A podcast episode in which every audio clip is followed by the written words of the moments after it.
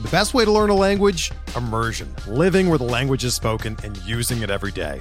But if that's not in the cards this year, you can still learn a language the second best way, and that's with Babbel.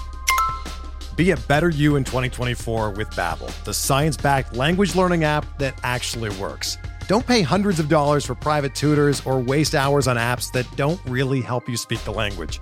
Babbel's quick 10-minute lessons are handcrafted by over 200 language experts and help you start speaking a new language in as little as 3 weeks. Babbel's designed by real people for real conversations, and their tips and tools are approachable, accessible, rooted in real-life situations and delivered with conversation-based teaching so you're ready to practice what you've learned in the real world. Here's a special limited time deal for our listeners. Right now, get up to 60% off your Babbel subscription at babbel.com slash bluewire. That's 60% off at babbel.com slash bluewire, spelled B-A-B-B-E-L dot com slash bluewire. Rules and restrictions apply. Welcome to the RotoWire Fantasy Baseball Podcast. I'm your host, James Anderson. Uh, my thanks to Todd Zola and the rest of the crew for filling in the past couple weeks, and my thanks to everyone who sent a nice message. Um, my wife Courtney is is doing great. Baby Ford is doing great. Um, so, uh, just thanks to everyone again for for sending out a, a note. Uh, that really meant a lot. Um, but back with the podcast, back with weekly episodes for you and I've got a I've got a three year streak going now where I've had a member of the NFBC main event overall champion on the podcast. Uh, of course, Phil Dussault, Bobby Big Bucks, they they did it solo.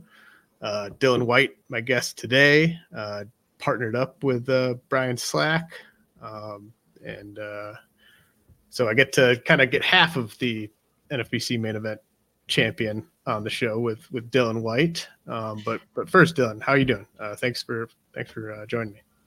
I'm very good. I'm very good. I'm I'm probably the the worst half of the two. I think that's pretty clear. Um, but congratulations before I start. Um, you said Baby Ford. Is that is that named after Harry Ford or is it Wyatt Langford?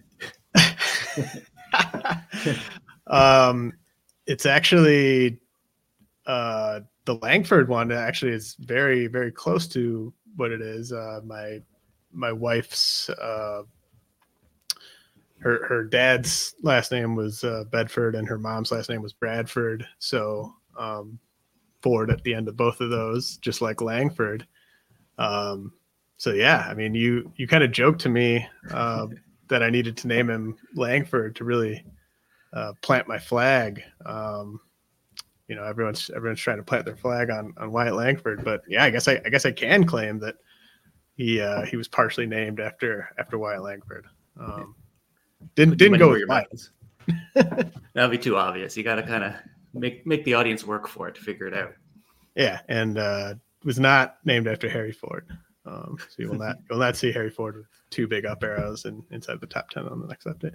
Um, but let's you know that's a that's enough baby talk. Um, let's let's talk about fantasy baseball and uh, we've got a we've got a post hype sleeper episode for everyone today. Uh, you and I are gonna do our best to kind of go through some potential candidates to be uh, post hype sleepers in 2024, uh, hitting prospect or former hitting prospects that carried a, a decent amount of hype and maybe didn't uh, set the world on fire in 2023.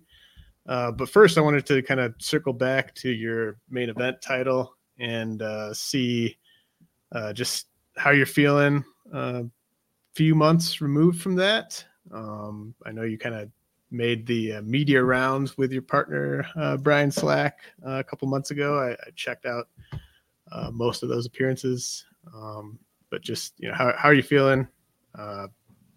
You know, is there is there anything you kind of look back on that and and still think about, or is it already kind of on to 2024? It's kind of weird. It's like uh, simultaneously feels like it just happened, and then also it's it's so long ago, and and it's also kind of ebbs and flows, like the emotional, um, like hangover from it and, and the highs and lows. It's like suddenly feels like yesterday and the stress, wake up in the middle of the night, stressed out.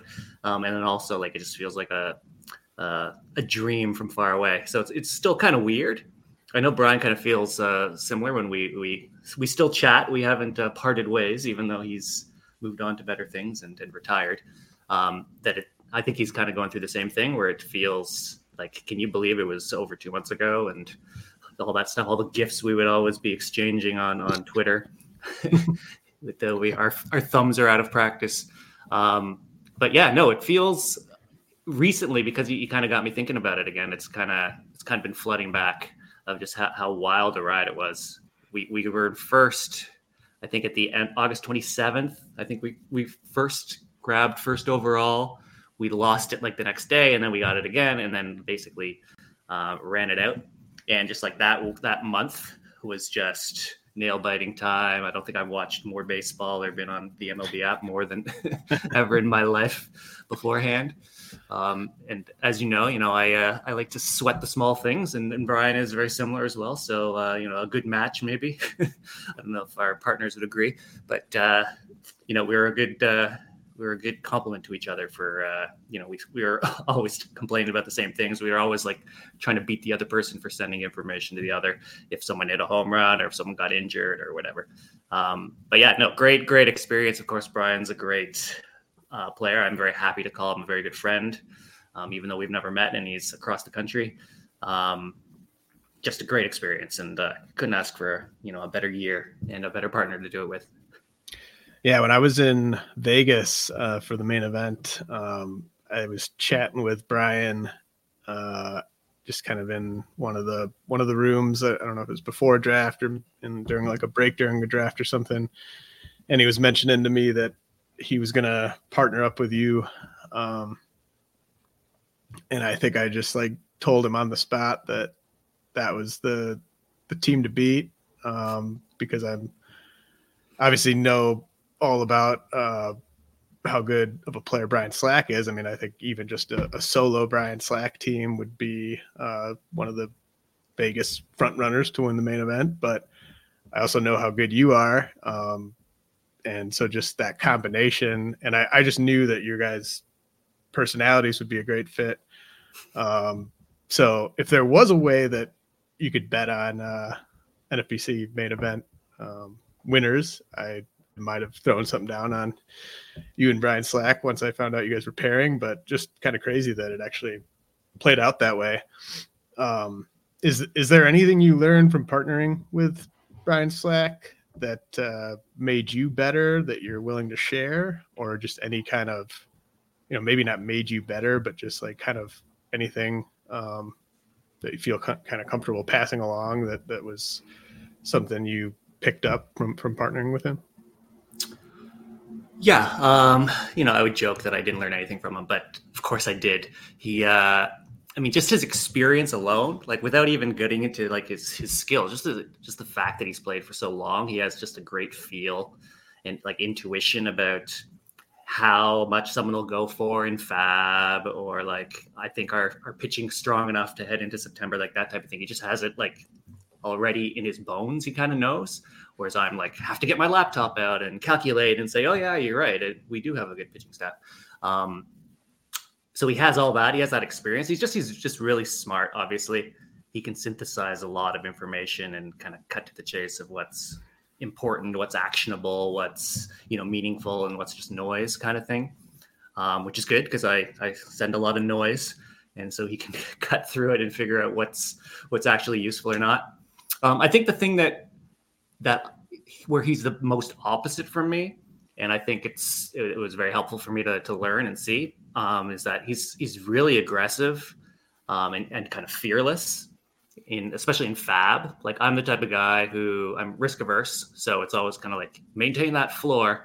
Don't don't sacrifice for a, a big loss um, with the potential for a big loss. But he's he's just aggressive fearless. He's not worried at all. Like i want to keep like the Jean Segura's or the andrew benintendi's even though they're not performing because you know projections show that they're going to be okay and they have a good spot in the lineup and you know this is just a natural variance but he's like let's just cut them let's we can get someone else next week like totally fearless like not indiscriminately like without uh you know any rationale behind it he's not doing that but uh like very aggressive. He knows. I think it goes back to that thing about the field that I was talking about. He kind of knows that there's always going to be someone coming up. It's not really putting us in a in a bad position by doing, you know, dropping Segura or Benintendi, clearly. Um, but yeah, just that aggressiveness. I'm always trying to keep like I know it's a week to week game, um, but it's you also have to think two weeks ahead and three weeks ahead. And if you drop that guy and then you can't get them back because you wanted to go for the potential next big thing, um, I'm always worried that it'll bite us in the butt. But uh, yeah, I don't know. I think I'm babbling, but uh, it's just he's, he's, aggressive. He's fearless. All his experience came through. He was a, he was a guiding hand. Um, I'm always a nervous ball of anxiety trying to figure out, you know, like, don't make a mistake, don't blow it here. Like, what's the optimal choice and allocation of money or roster or whatever? And, uh, you know, he's just a calm, guiding hand. And he probably laugh at that because he probably considers himself a warrior. But uh, yeah, really good complement, like I said, to each other. Yeah, that's that's very interesting, and uh, yeah, I thought very well said. Um, I mean, you do have to be you do have to be kind of willing to to cut bait on guys um, mid season, even if you know, like Ben Benintendi. I think that's a great example. Um, I I ended up like kind of going through the same thing with like Javi Baez on one of my main event teams, where it was just kind of like you kind of got to a point in the year where it's just like you know it's it's time to cut this guy, um, even if projections wise, you know he's he's probably still a guy that should be rostered. Um, yeah, that all those kind of tough calls like that. I think I think you kind of summed it up well. Like you you get you get to the point where you're making those right calls um, just kind of through practice and through reps. And uh, Slack definitely had a lot of that. Um, yeah, because so like in my experience when I when I had success in TGFBI, um, part of the reason why I did so well was I picked up Joey Votto that someone had dropped, mm-hmm. and um, our main event overall winner was we picked up Triston Casas that someone had dropped, and Tommy Edman that someone had dropped, and Josh Naylor that someone had dropped. Like we're we're we get success from these like right. ill-timed drops um, when someone's just frustrated with the the current production from that player. And so I, I don't want to be on the back end of that where we, you know, we, we're frustrated with, I don't know, yeah, if anybody, but someone well, who's Spencer Torkelson, and so we drop right. him, and then you know he ends up hitting 30 home runs. So, um, so I don't want to. I, I, don't want to make it sound like he's just like he doesn't care. Just drop it for the next thing. He's not at all. It's just he's willing to do it, and when he when he makes the you know the judgment calculation that it's worth doing. Yeah, and I mean the players you cited, like uh, Casas, Naylor, Edman, um, you know, those are types of guys that you would you could see someone just kind of panic dropping in like a 12 team RotoWire online championship um, but yeah, being able to pounce on those mistakes in a 15 team league, that's huge. Um, and, uh, you know, hats off to you guys. I bet, I bet when you added Casas, it was probably right around the perfect time in the calendar where he probably hit like 300 the rest of the way. Um, so yeah, that's, that's awesome. We got Grayson uh, as well. The same, same idea. Yeah. Yep. I remember that. Um, so do, I obviously I know I know you from playing. You know, you you play a lot of Dynasty, obviously, uh, TGFBI. Um, but what is have you thought at all about your plan for redraft leagues in 2024? Um, like, are you gonna are you gonna be back in the main event as a solo manager? Are you gonna dip your toes in any of the other contests? Do you have you thought about that at all? Uh, I have thought about it. Um, I'm still kind of recovering from the whole thing. I don't think I'm going to go by myself in a main event. Um, I, I, do co-manage an OC uh, or a couple OCs with Jordan Rosenblum, which we'll probably do again as well. It's fairly low maintenance, um, so that's that's easy. That's that's fun too. So I'll probably do that. I haven't really um, done um, research or prep or whatever um, but I see, you know, people just showing the draft boards and talking DCs and ADPs, what we're doing today. Um, and I kind of get the FOMO that I want to be involved. I think, I think I want a partner. And I think it was kind of like I was spoiled by Brian. Just like it was, it was such a good fit. Mm-hmm. Um, and I, you know, I, I, I don't want to, uh, I don't know how, how to word this, but it's sort of like I've, I've been spoiled by having Brian as a partner. And then like, I don't want to be disappointed if someone's not like being Brian. And then, uh, so I'm kind of worried about that from a, like a relational point of view. Um, but I think I'm probably going to be in a in a main event. I just don't know under what configuration or what circumstances. I, I, I keep talking to Brian every time every every week about like what's your percentage of like coming out of retirement. And, um, I don't think it's going to happen this year, but uh, yeah, I, I, have a feeling I'll be doing a main event. So this is very helpful prep. What we're going to talk about today. Um, it's good to see the market, good to see the layout, and uh, it's good for me to have to dig in and figure out who's actually good and who's not. Well, it's going to be big shoes to fill for uh, whoever you end up settling on as a as a partner. Um, that's kind of it's like you just got out of a relationship with like your your dream partner, and now you're just judging all the uh, people out there. Um, Going on the Bachelor and uh, yeah. taking applications with a rose. Yeah, yeah, um, yeah. Got to keep that Brian Slack on a pedestal. Um, Okay, well, let's uh let's talk some. It's good to hear that you're at least considering doing a, a main event. Um, so we'll stay tuned for for that. Um, but let's talk about some some post hype sleeper candidates. Uh, We're driven by the search for better, but when it comes to hiring, the best way to search for a candidate isn't to search at all. Don't search. Match with Indeed. Indeed is your matching and hiring platform with over 350 million global monthly visitors, according to Indeed data, and a matching engine that helps you find quality candidates fast. Ditch the busy work. Use Indeed for scheduling, screening, and messaging so you can connect with candidates faster. Leveraging over 140 million qualifications and preferences every day, Indeed's matching engine is constantly learning from your preferences, so the more you use Indeed, the better it gets. Join more than 3.5 million businesses worldwide that use Indeed to hire great talent fast. And listeners of this show will get a $75 sponsored job credit to get your jobs more visibility at Indeed.com slash BlueWire. Just go to Indeed.com slash BlueWire right now and support our show by saying that you heard about Indeed on this podcast. That's Indeed.com slash BlueWire. Terms and conditions apply. Need to hire? You need Indeed. Whether you're a world class athlete or a podcaster like me, we all understand the importance of mental and physical well being and proper recovery for top notch performance. That's why I'm excited that Unifyd Healing is sponsoring this podcast. Unifyd Healing is a new and super innovative global network of wellness centers powered by Energy Enhancement System, or EE System. If you haven't heard of the EE System, you'll want to listen up. This technology promotes wellness, deep relaxation, purification, and rejuvenation. In hundreds of locations across the globe, access to a center is easy and affordable. Interested in experiencing the EE system technology for yourself? Go to unifydhealing.com slash bluewire to learn more and find a center near you.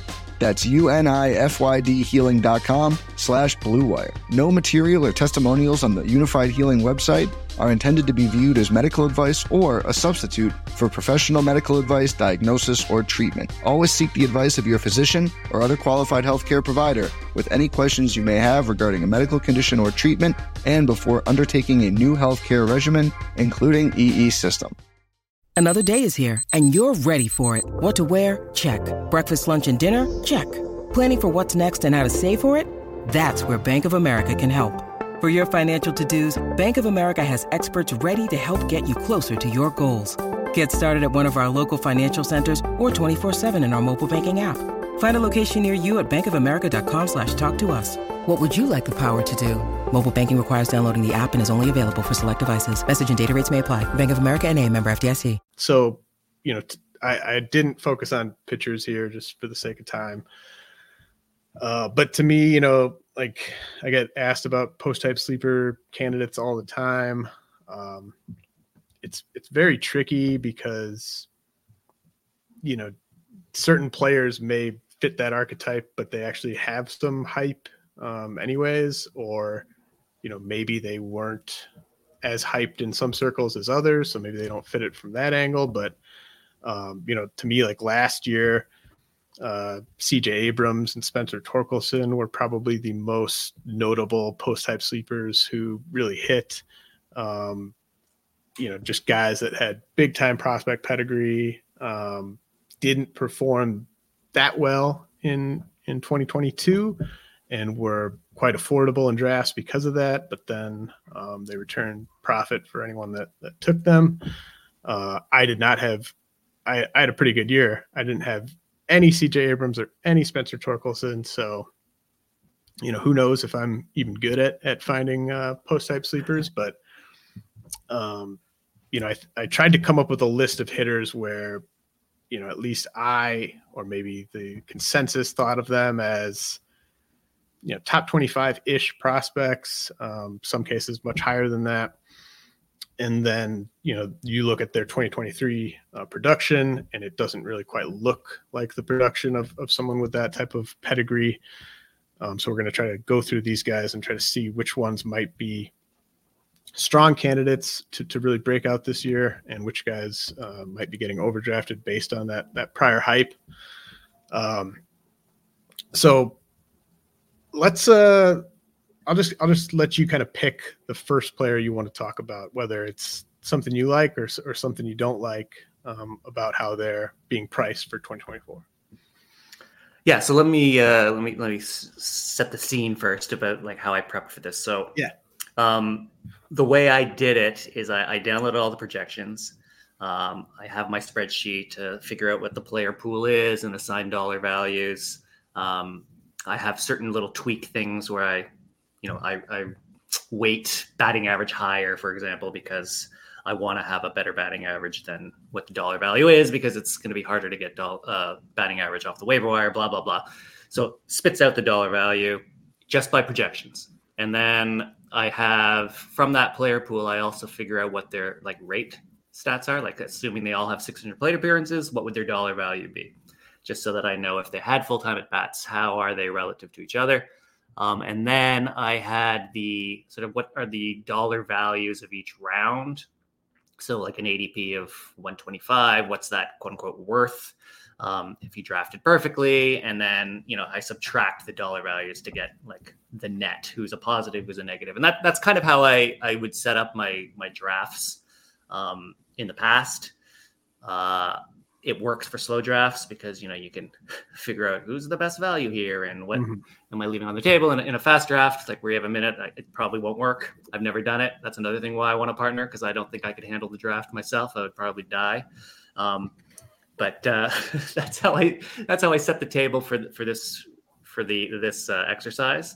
And then of course you do tweaks up and down where you think, well, okay, if um, picking someone. Vaughn Grissom has 600 plate appearances. He'll, you know, boost up, but is he actually going to play? They just signed, uh, they just traded for Jarred Kelenic, so he probably won't. And so I have like sort of more gut feel, like percentages of like being able to beat that projection or not beat that projection. So just kind of wanted to lay out the process, how I did it. So when I'm inevitably wrong in this exercise, we can say, well, that's what the number said. So I have a, a fallback. Um, so the first guy I picked off the list you gave me was uh, it looked like an ADP from 339, and that's Henry Davis of the Pirates. This is kind of a cheating one because we just learned that Endy Rodriguez is out for the year. Um, there was already whispers that Henry Davis was going to get catcher playing time. I think uh, Ben Cherington said he was going to, you know, be playing a lot of catcher. Um, this is probably going to make that all the more um, definite.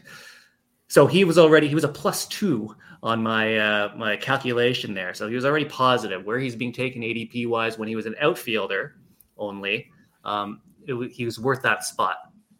Um, now that he's going to be catcher, it's going to be even better. I liked what he did um, for Baseball America. I, I, look at prospects using you know data. RoboScout is what it's called. And Henry Davis had a had a great year last year.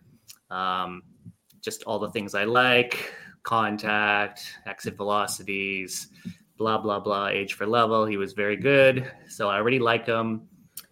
I had him a couple places last year. Looks like, you know, he's a 20 home run guy. He was even stealing some bases, double digit stolen bases, probably. He didn't do the greatest, but I like what I saw. I like him for this year. So he's my first pick, Henry Davis.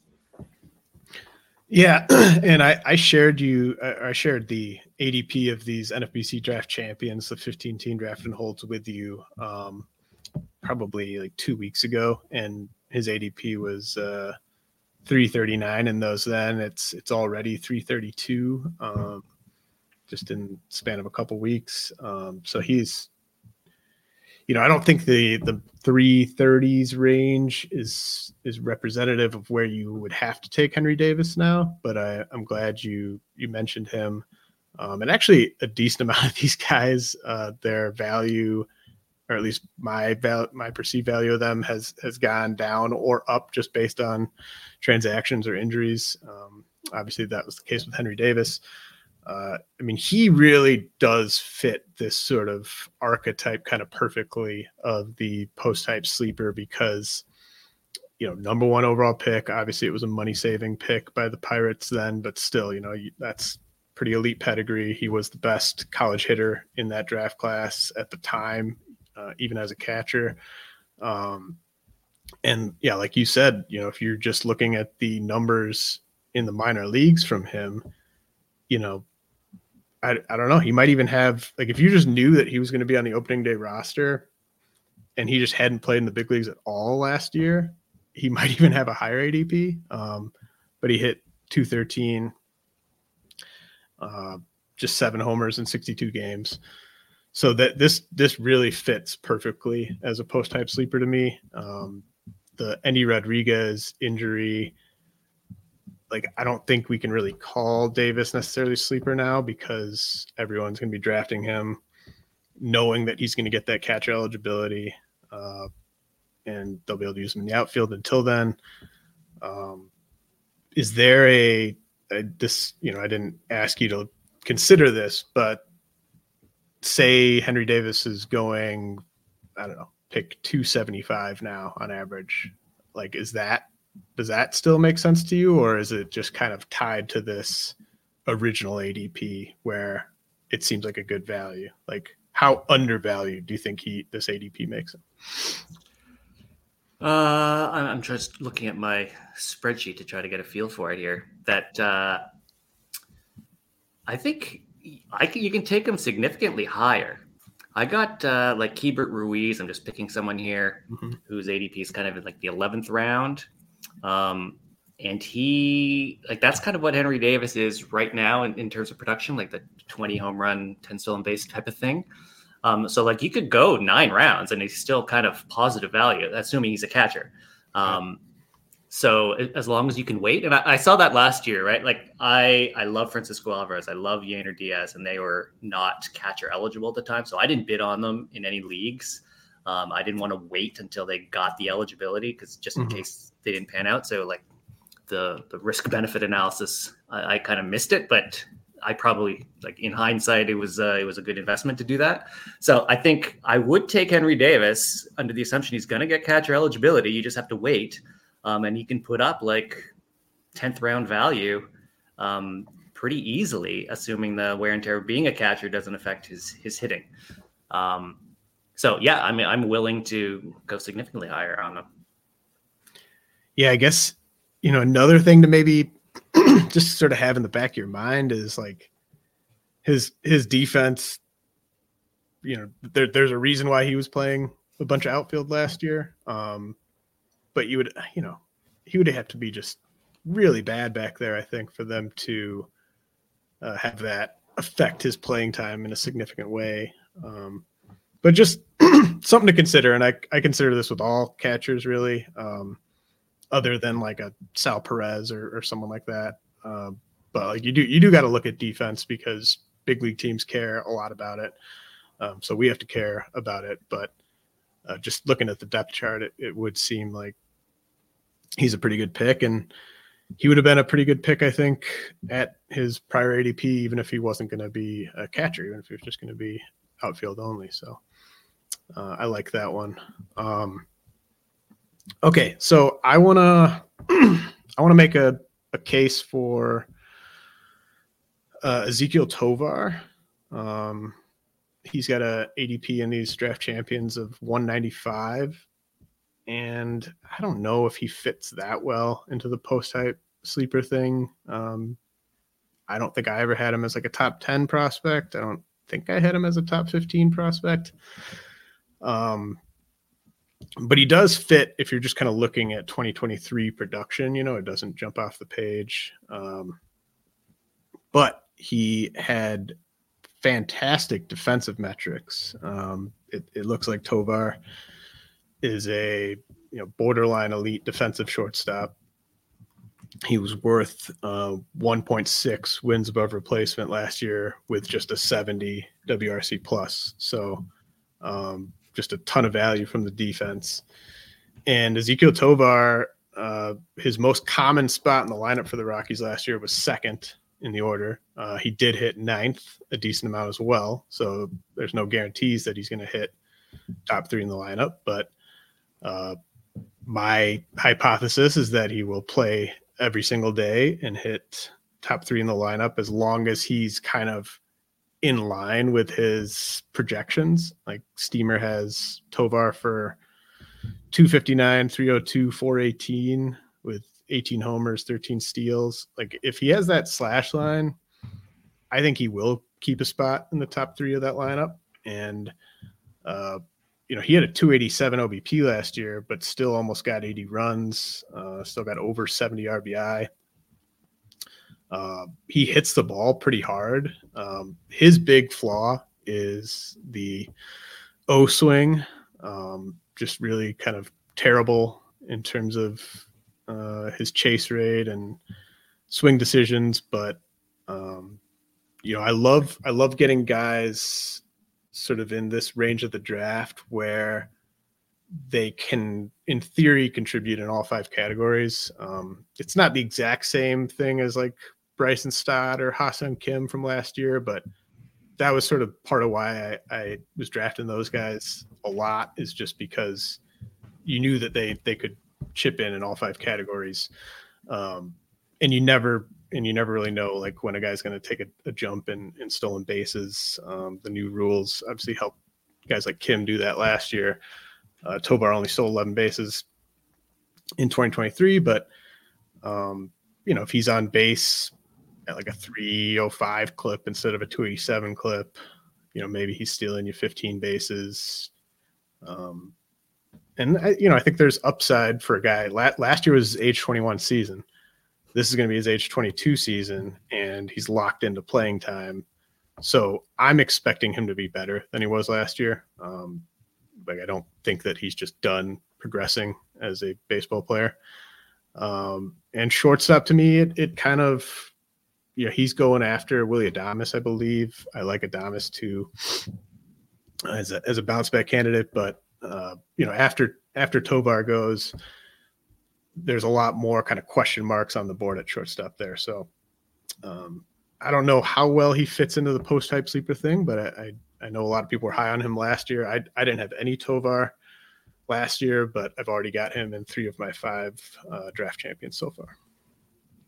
Yeah, I mean, I, I like Tovar. I, I think I did have him top ten on my personal list.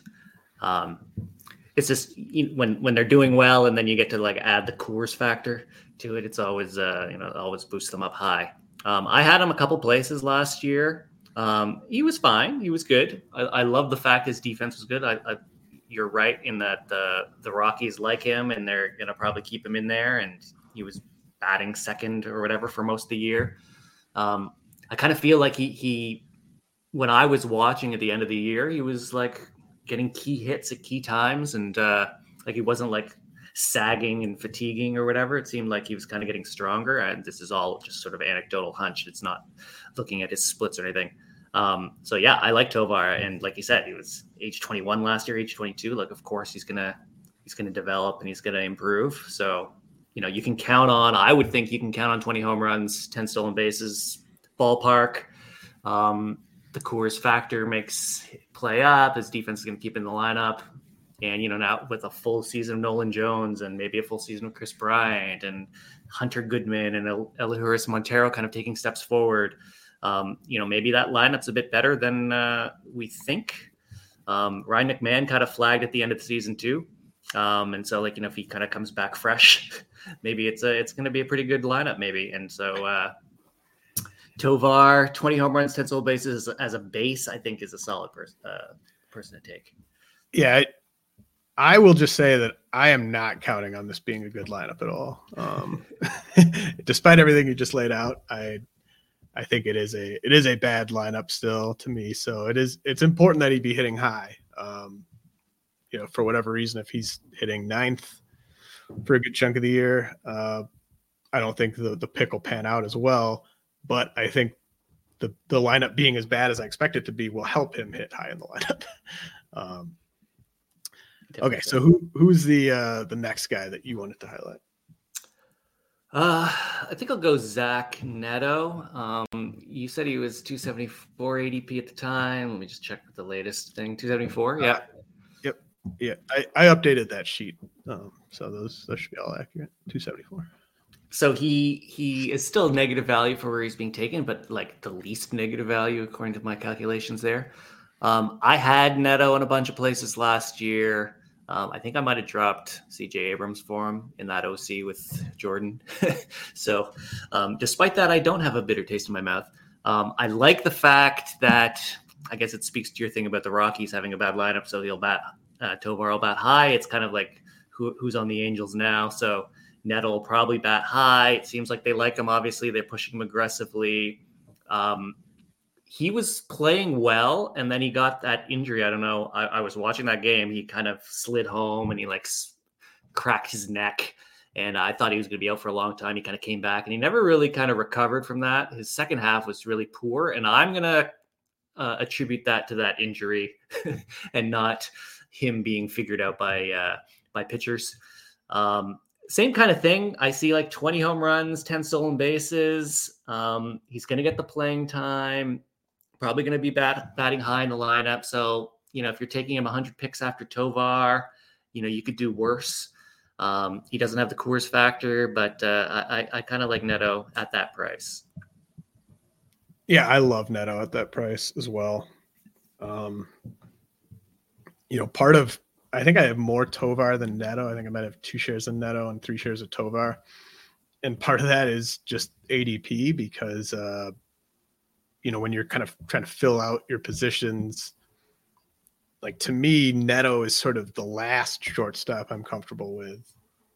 But you don't always want to wait till the last shortstop in a snake draft um, because you could very easily not get the guy. Um, so i do have those guys valued fairly similarly. I, I prefer tovar but um, you know once we once we start getting closer to opening day um, you know maybe maybe I'm willing to take Neto uh, ahead of ADP, um, but I, I, think you're you're right. I think you, you kind of had to be paying attention last year, but he just was so much better than I expected initially against big league pitching. And, I mean, they obviously rushed him really aggressively, um, but he really held his own, and he's an like you said, um, just a five category potential type of guy and you know that team's going to be so bad. Uh, I would I would imagine that you know he might even hit higher in the lineup than like like roster resource right now has him ninth. Um, you know there, there could be a path to him hitting higher. Uh, they've got Luis Rengifo hitting first. Um, who knows if if that actually happens all season? But you know Neto probably a better hitter already than Luis Rengifo. So um, I like that call, and definitely a guy that I I want to have a, a, decent amount of exposure to. So I, I, saw during this exercise, I saw that Carlos Correa is kind of taken in the same roundish as as Neto. Do you do you prefer Neto over Correa? Are you scared of the plantar fasciitis, etc.? Yeah, I I I don't. I will not draft Carlos Correa. Um, I have I haven't had Correa. I actually I picked Correa up in a OC off waivers last year. um, but I think that's the first time I've rostered Correa in at least five years. Um, I just really don't like getting uh, like a zero in stolen bases from a middle infield spot unless it's coming with like Corey Seager's stats. Um, so that part of it sucks, and then the plantar fasciitis, and then you know, like failing the the physical with the Mets, and just that eh, I don't want, don't really want anything to do with Correa. Fair enough. Fair enough. I'm just wondering if it's everyone kind of shares the same sentiment that you're saying. They're like no one's taking Correa, and I just wonder if that's an opportunity. I, you know, I saw somebody. uh I think it was Smada uh, with Prospects Live had a interesting tweet like a few months ago where he was asking like, do you think it's more important to draft the right players or to not draft the right like to avoid the right players? And I thought that was like an interesting thought exercise because um, sometimes it's about just not taking these guys that are basically kind of landmines, like avoiding those types of headaches um, can sometimes be as important as actually selecting the correct player. Um, it's kind of like Correa to me is exactly like Kris Bryant. Like I, I don't want anything to do with either of those guys, and haven't for a while. And it's all it all just kind of comes down to durability. Um, but yeah, I mean, just projections wise, they'll they'll definitely show up as values. Yeah, I think to answer that question, though you didn't ask it, I think I, I, have learned from last year um, just to avoid the the landmines. You just kind of want guys that can play all year. I know we got lucky. We had Spencer Strider, we had Zach Eflin, we had Blake Snell, we had Mookie Betts, we had Corey Seager. Like it's like we we ended up getting a lot of the guys who did hit for sure, no question. Um, but like kind of the other guys all kind of played all year. Like we didn't really get decimated by injuries, and so like just just having a full lineup every week will get you near the top if you're you know kind of following the process. Um, you should be able to. I, I, maybe I, I, sound like an idiot, but you should be able to at least compete if you have a, a full lineup and you know you're you're being smart with your, your with your fab and all that with depth. Um, so I kind of think I'm I'm leaning towards avoid the landmines as is the answer for me. Yeah, I I uh I won my first solo main event league last year with uh, Vlad Guerrero as my first pick and Dalton Varsho as my fourth pick, and like those weren't great picks, but there's something to be said for I just never once had to consider finding a replacement for them all season. Like that, that's valuable. Um, yeah, we had we had Varsho. I think we picked Varsho fifth on that team. On I, I don't know if you heard, we won the main event overall, and uh, we picked him fifth. And it's just like never had to think about catcher, even though you know he didn't meet what we were hoping he would meet. He still put a value. We just never had to think about catcher. Yeah. Um.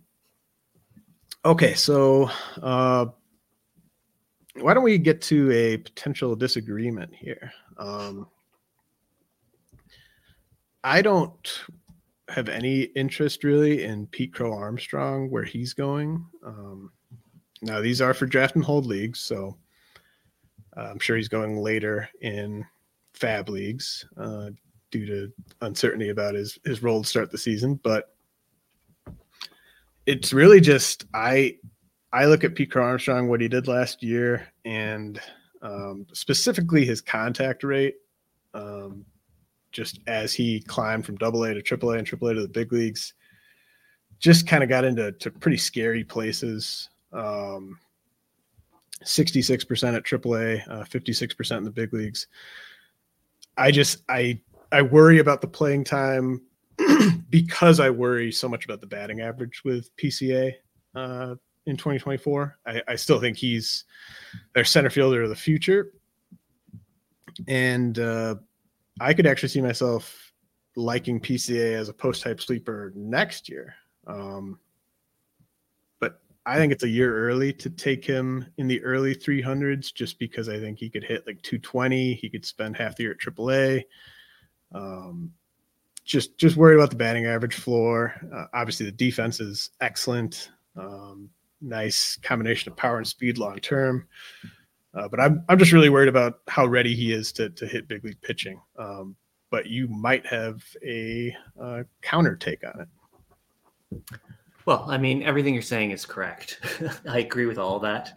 Um, I think what has me, well, first of all, the numbers say that where he's being taken in ADP is where he should be taken. And that's for a full season. That's if you drafted him and you had to put him in, like that's the dollar value that he's to get at that plate appearance uh, rate is what he should be taken at, and and because it's a draft champions and you don't have to have him um, rostered while he's in AAA, um, you know, kind of boosts his value even more. But yeah, I mean his his contact rate was not great, slightly below average even in, in the minors. He chased to at a at a rate uh, higher than you'd want in the in the in the minors. but he had a good barrel rate. His his exit velocities were good, and his defense was incredible. I think we've all seen that that catch he made um, in center field, of course. Um, so I think he, he's eventually going to be in center field for the Cubs for a long time. Um, 2020 kind of potential, maybe 2030 even. Um, so yeah, it's more of a like I'm betting on that happening. I know he was kind of overwhelmed in the majors, so I, I can't deny any of that. And I think you know his batting average will be 240 to 250 type of thing. Um, but I just feel that the the elite defense is going to get him in the lineup. He's probably going to bat lower in the lineup, and even at even at this reduced sort of production rate, he's still kind of okay to be taking in that you know 20th round or whatever that is. Um, so I don't mind the pick. Would I will will he start in the in AAA? I think there's a very good shot. I think Roster Resource has him starting in AAA. They have Tauchman, um, Ian Happ, and Seiya Suzuki as the outfielders, mm-hmm. and that's assuming that the Cubs don't sign anybody um, to play outfield. So yeah, it's kind of the the odds are against him starting maybe. Um, but I think eventually he will. And if you get 2020 potential, um, then I think you know you kind of have to take a shot. So I don't know. I don't know if this is the the 2020 guy I would take a shot on, but uh, considering I was surprised that the fact that he's his projections, even at the the bad projections that he has, he's still kind of at value at this ADP. Kind of surprised me. Um, so I think that's kind of setting the floor for me that it's like this is kind of the production you're getting at the 20th round to expect. So to me, it kind of made sense from a rational point of view. But I, I agree with everything you said. Like there are definitely red flags, and it can definitely bite you um, by taking him there. But uh, I don't know. I kind of I kind of like him. I, I, I love I love guys who have elite defense, especially up the middle. So like the Tovars and the you know Pete Crow Armstrongs.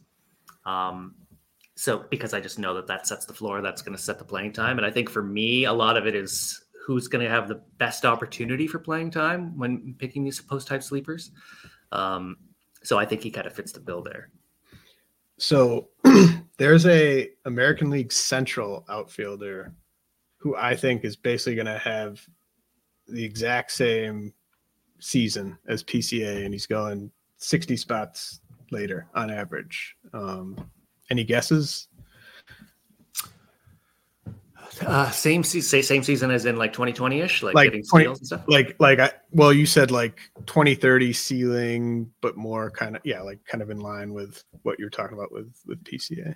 All right, let's think here. So AL Central, so Twins outfield outfielder. Yeah, it's an outfielder in the AL Central. Yeah. Okay, so probably not him. Maybe Drew Waters with the yep, Royals. Drew Waters. Drew Waters. Yep. Good job. Yeah.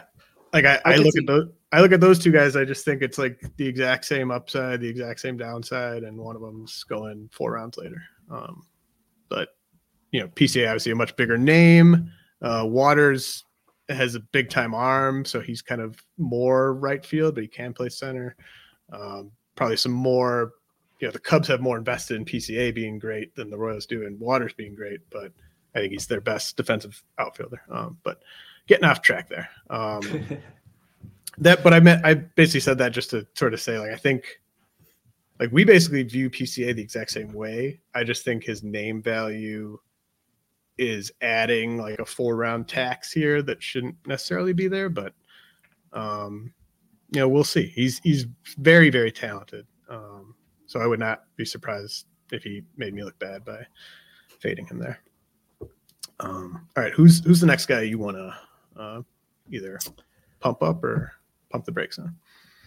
Uh, what do we got here? Um, let's let's pump the brakes on. Maybe this is cheating, so feel free to to say no. But Garrett Mitchell, I, I don't want kind of cheat, kind of cheating, but okay, forget it, forget it. Jordan okay. Lawlar, let's do Jordan Lawlar. Okay. Yeah, yeah.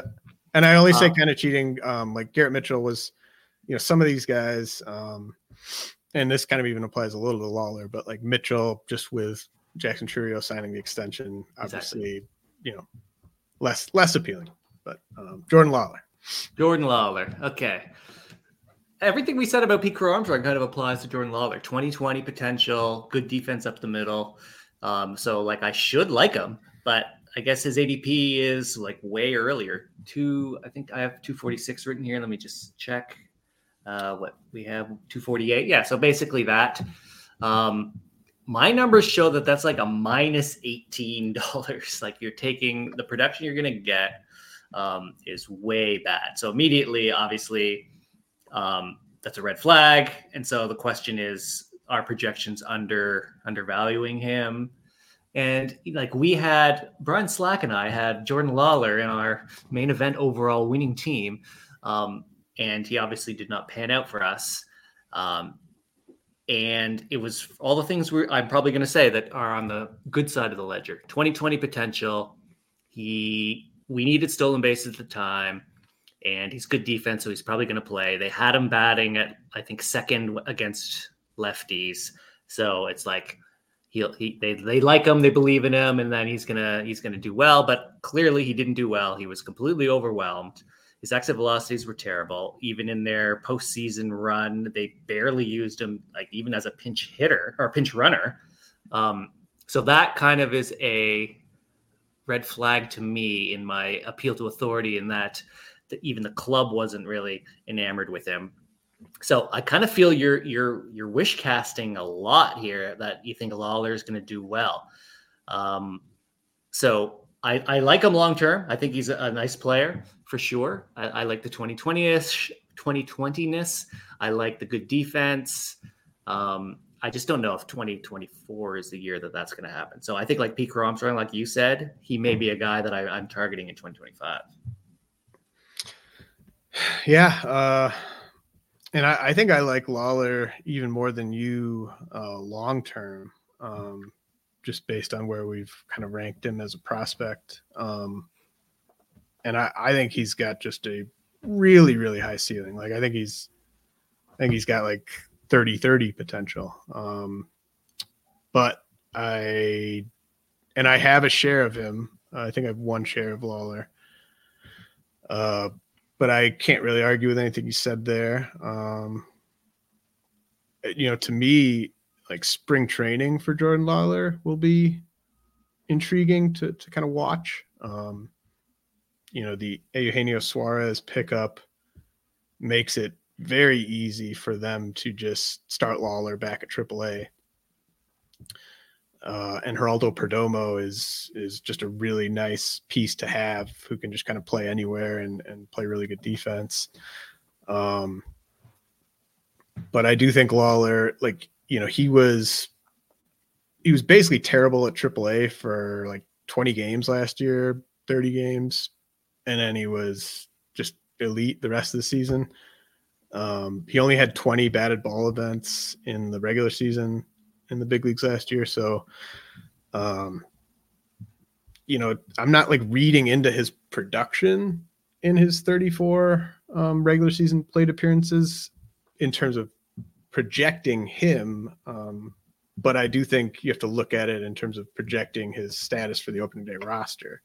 And you have to look at the depth chart and I think that they would be open to the idea of Jordan Lawlar just taking the shortstop job in spring training, and maybe they get another um, prospect promotion incentive draft pick like they did with uh, Corbin Carroll.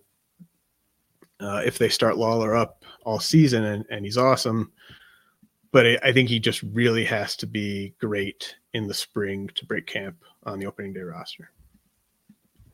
Totally agree. Totally agree.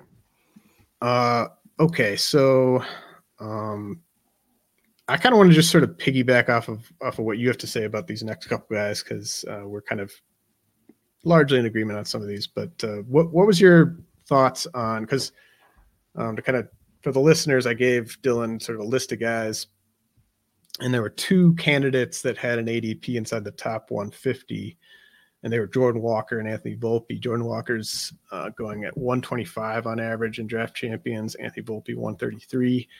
Um, you mentioned that Walker at 125 was was a little interesting to you. Yeah, I mean, using that that calculation I was talking about, he is like significantly better value than Anthony Volpe, even though Volpe was you know 2020, and maybe maybe he's going to be better value because the Soto signing is going to have more people batting ahead of them, or just the lineup will be better, and maybe they're going to run opposing pitchers ragged. Um, I don't know, but Walker was significantly better, and then I think the Tyler O'Neill trade kind of frees up more playing time, or kind of more cements uh, Walker's um, place in the outfield or DH uh, moving forward. So I think it's kind of he's he's going to get you know 500 plus plate appearances um, for sure. I feel Jordan Walker, and he had a he had a quietly good season last year. Um, I know that's kind of been what people are talking about. How you know he was better than you thought, and he finished the season strong. Um, I think I, I, keep talking about these guys going like 2010. I kind of think he can go 25 10. Um, he kind of went through adversity, so that kind of is behind him. Again, this is just you know anecdotal feel stuff um, that I don't have any you know data behind it, but I think you know he's a solid player who did all pretty well. It was a terrible season for the Cardinals overall, um, so I kind of feel everyone's going to kind of get boosted up and do better. Um, he's he's pretty good value at that at that spot um, with what Steamer is saying for production wise, um, and so with the the playing the floor kind of being higher with the O'Neill trade. It kind of like makes that a safer pick. And then with the upside that he has, because he's, you know, he's still only 21, 22, um, he can have a huge, you know, his 80th percentile outcome is probably much higher um, than other people you're picking at that in that in that round. So I like Jordan Walker there of those two. I do like Volpe still long term as well, but there's so many good shortstops that like I don't know. I think I feel he's getting like the Yankee fan base boost, and uh, people are kind of overcorrecting there on the on the on the high side. Yeah, I mean, I think the the stolen bases are a big part of where Volpe's going. Um, you know, just people looking to address trying to get 30 steals in that range.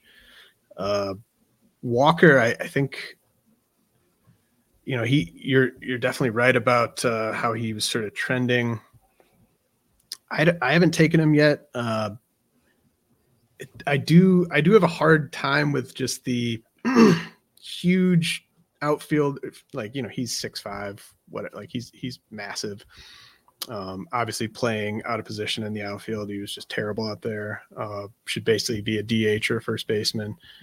I do worry a little bit about when you have a guy that big playing out of position. Like, is he going to get injured? Like, are his struggles going to affect him at the plate? Um, you know, how quickly are they going to be willing to move him to DH? Uh, but yeah, I think like if you just said you're getting 550 plate appearances from from Jordan Walker, and I think he he's definitely a solid pick where he's going.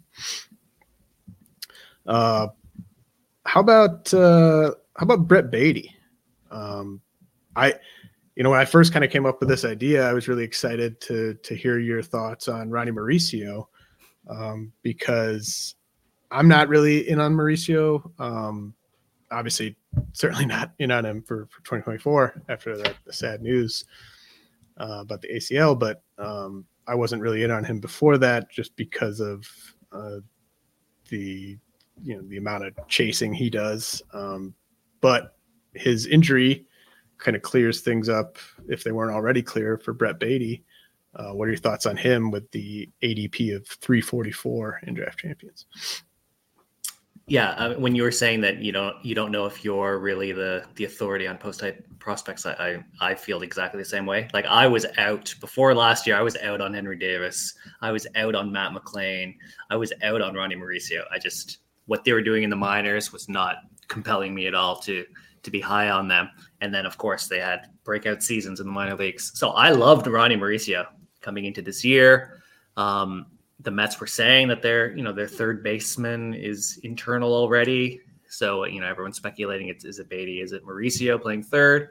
And now that Mauricio's out, I mean, maybe that's changed. Maybe they'll they'll find someone. Maybe they're going to backtrack on that and get some depth at third base. But it kind of opens it up for Baty, And even at 340 or whatever you said his ADP was, um, he's at value right there. So now add the fact that he'll probably get more playing time.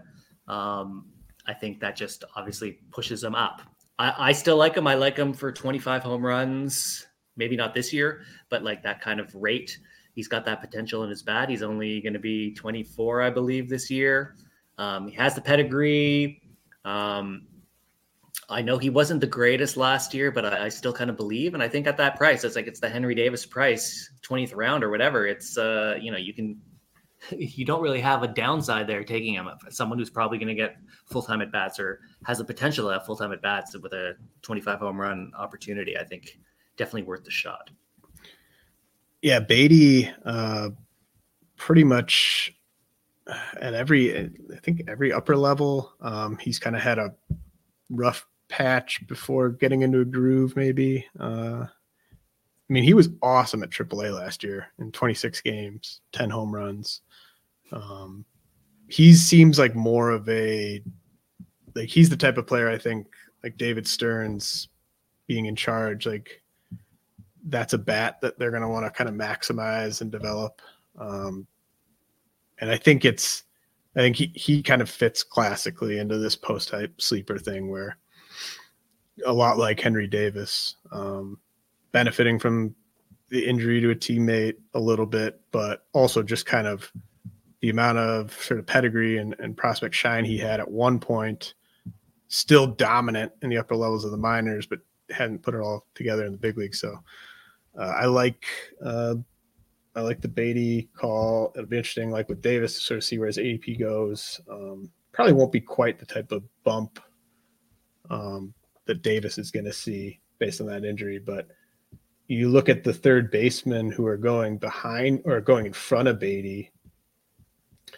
Uh, Colt Keith, like I think Baty will clearly go ahead of Colt Keith uh, going forward, but like Wilmer Flores, Willi Castro, Jordan Westburg, Eugenio Suarez.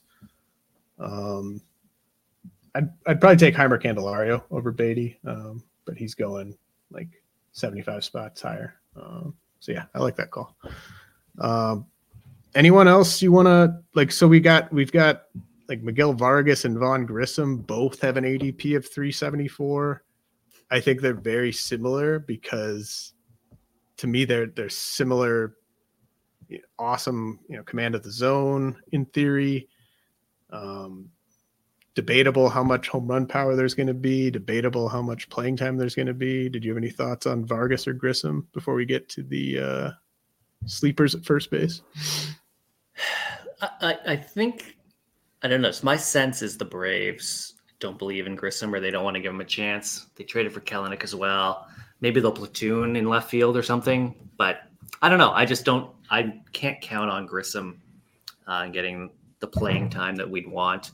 And even if he gets the playing time, like yeah, he'll have a good batting average, uh, but he's not going to be amazing in home runs. Not going to be amazing in stolen bases. So it's like you're not even really getting that high of a ceiling. Maybe Vargas. I mean, I guess everything kind of applies to him too.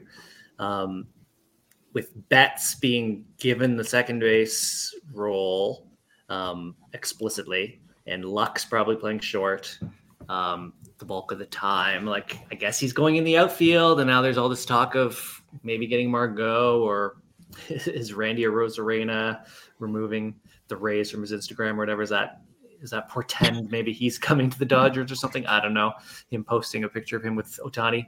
Um, so it's like, I mean, I loved Vargas going into last year. I liked him RoboScout really loved him.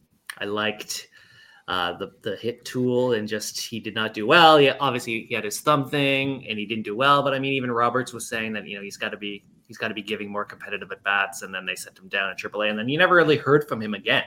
You never heard that you know he's doing well, and they're gonna call him up. He just kind of he was gone for the rest of the year, um, and he he did okay in AAA. So same thing that I said about Grissom. I don't know if the Dodgers trust Vargas again. So I I had I had him as someone I'd probably take. Um, and that was probably just the Ohtani shine that made me think that. And then when I looked deeper, I'm like, you know what? I don't think I like Vargas. So Vargas Grissom, I don't know. I'm kind of I don't think I'll get them, or or even or even go for them. Yeah, I think I think people might some people might be drafting Grissom like they already assume that Grissom to the White Sox in a Dylan Cease trade is like gonna happen for sure. Um, and if that does happen, you know, I mean, he his ADP will go up, but like you said, you're kind of you'd be hoping that he's sort of hitting first or second and really helping in runs, really helping in average.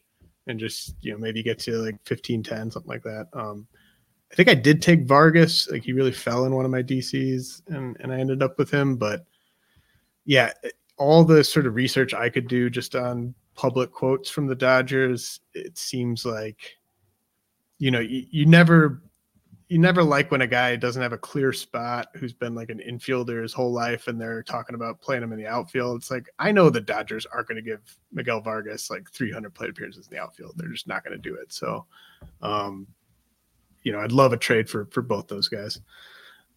Um, okay, let's uh let's continue the exciting end of show gimmick we got here. Um, it's first base week. Uh, already covered catchers, already covered outfielders. So uh, I gave Dylan a, a, list of first basemen who are going outside the top 300 in NFBC 15 team draft and hold leagues. And he's going to tell me which first baseman he thinks is the best value, who's going outside of the top 300 right now. Uh, who'd you settle on, Dylan? I settled on Ty France uh, pick 354. Driveline. Uh, exactly. That, that that was that was my key thing. Um, he he Rizzo, Wilmer Flores, and I think CJ Cron were kind of the top values using that that technique I was talking about earlier. And then of those, um, the fact that he's going to Driveline, the fact that he's um, he knows he hasn't done well in the last year and a half or whatever.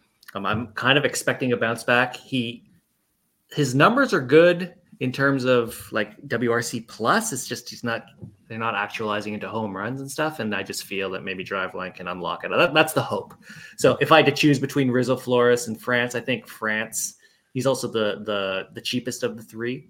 Um, he's the guy that I, am going to pick there because I, I, just I, I, have him in a couple dynasty leagues as well, and I, I really like him. And I'm, maybe I'm wish casting there, but uh, I like Ty France to to turn it around some people wish cast about the Jordan Lawlars of the world, and others wish cast about the Ty Francis of the world.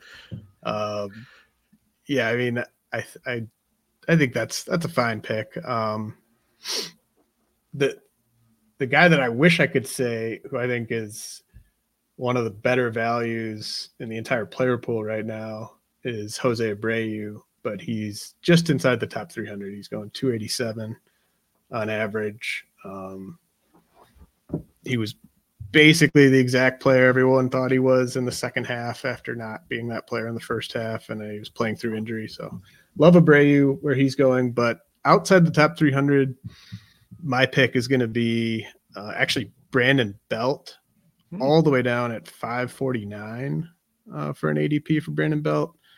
Um, you know, I think he's he's the type of hitter like of these sort of free agent guys. Um, like good teams are going to want Brandon Belt.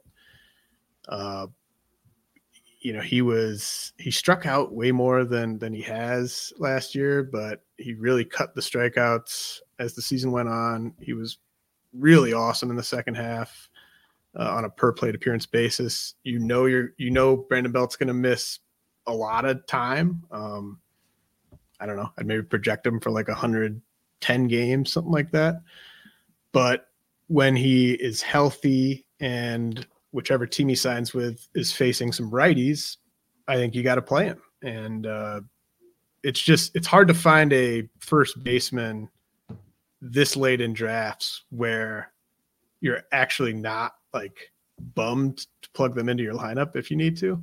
Uh, like I look at the guys going ahead of Belt Cavan Biggio, um, CJ Cron, Rowdy Tellez, Matt Mervis, Ryan O'Hearn, Ryan Noda, Nolan Schanuel, Carlos Santana, DJ LeMahieu, LaMonte Wade, Jake Cronenworth, Elehuris Montero, even Ty France, like all those guys, I think Belt's going to be better than on a per plate appearance basis this year. And so it's just, you know, you're going to deal with some injuries, but just as your as your backup first baseman, like you're not drafting him as a util guy, you're not drafting him as a corner guy, but just as a backup first baseman, I think Belt's a great value. So I'm surprised you didn't. Number one, I'm surprised you didn't take Rowdy Tellez, especially after signing with the Pirates. But number two, where do you think? How do you think his ADP is going to go now that he's signed with someone? So you know he's going to play. How do you think the market's going to move him? Yeah. Um, well, I'm I'm kind of a scorned lover, um, but this, you know, you you can't fall into that trap. Um, you get a lot, make a lot of mistakes when you let emotions get involved um, with players. Uh, but yeah, I mean, I just I don't know. I I don't know how much I trust the playing time over the course of the season. Like how much better does he have to be than he was last year to keep that job? Um, I don't know. I it, it it's kind of looking like uh, 2022 was maybe a bit of an outlier there. Um, just the, the lack of power in uh, in 2023 really troubling for a guy where we already know the, the batting average floor is very low with Rowdy. So um, I don't know. I I I still kind of like. Uh, I'm looking. There, there's sort of safer options to me, even though he does have that deal. Like, I'd still rather have. Um, I still rather have like LaMonte Wade or even like Ryan Noda. Like I think Ryan Noda and Rowdy Tellez are, are kind of the same guy basically, and feel maybe a, a tiny bit better about Noda, but um, yeah, I not that interested in Tellez even after him signing. You are a scorned lover. I know, I know. It's uh, maybe I'll maybe I'll come around on him, but um, definitely a, a, good time though for for listeners to uh, renew their their RotoWire subscriptions for the 2024 season. I believe our draft kit uh, or MLB commish just went live. Uh, I've got a bunch of prospect outlooks that people will be able to check out on the site uh, in the coming weeks, and then a ton of first year player draft content coming. So definitely uh, renew your RotoWire subscription if you haven't already. Um, but Dylan, uh, what do you got to plug? What do you got going on? I know I, I catch the uh, the fantasy pod you do with Jeff Ponce every week. Um, anything else you want to promote? No, that's basically it. Jeff and I are knee deep in positional rankings for Dynasty. We just did the catchers this week. Every position comes out weekly. So first base next week, second base during the Christmas week. Um, yeah, so that's coming out. We do our weekly podcast, and uh, you know, you're the benchmark for fantasy dynasty ranks, and you know, Jeff and I are doing our best to kind of be on the same same tier as you. And it's uh, big shoes to fill, compete with. I don't know, whatever the, the idiom is. Um, so always great to be on this podcast with you and talk baseball. Well, yeah, you guys do great work. I mean, I, I don't think we're competing as much as just kind of you know all, all doing it um you know I, I, love everything you guys do and uh, keep up the great work man um excited to see which nfbc contests you end up entering um besides i'm sure sure you and jordan rosenblum will take uh like jacob deGrom and carlos rodon and uh just all the all the injured pitchers probably still take mason miller um but you can churn those spots in a 12 teamer. Exactly. That's true. it's funny. We were just talking the other day, and it's like Tyler Glass now. like all these guys are just, it's all steamer based, and uh, I, I, can't argue with any of the picks he's making. Uh, I'm on board. Great. All right. Well, thanks so much, Dylan. Um, thanks to everyone for listening, and I'll be back with another episode next week. Cheers. This is the story of the one. As a maintenance engineer, he hears things differently. To the untrained ear, everything on his shop floor might sound fine, but he can hear gears grinding or a belt slipping. So he steps in to fix the problem at hand before it gets out of hand. And he knows Grainger's got the right product he needs to get the job done, which is music to his ears. Call, clickgrainger.com, or just stop by. Grainger, for the ones who get it done.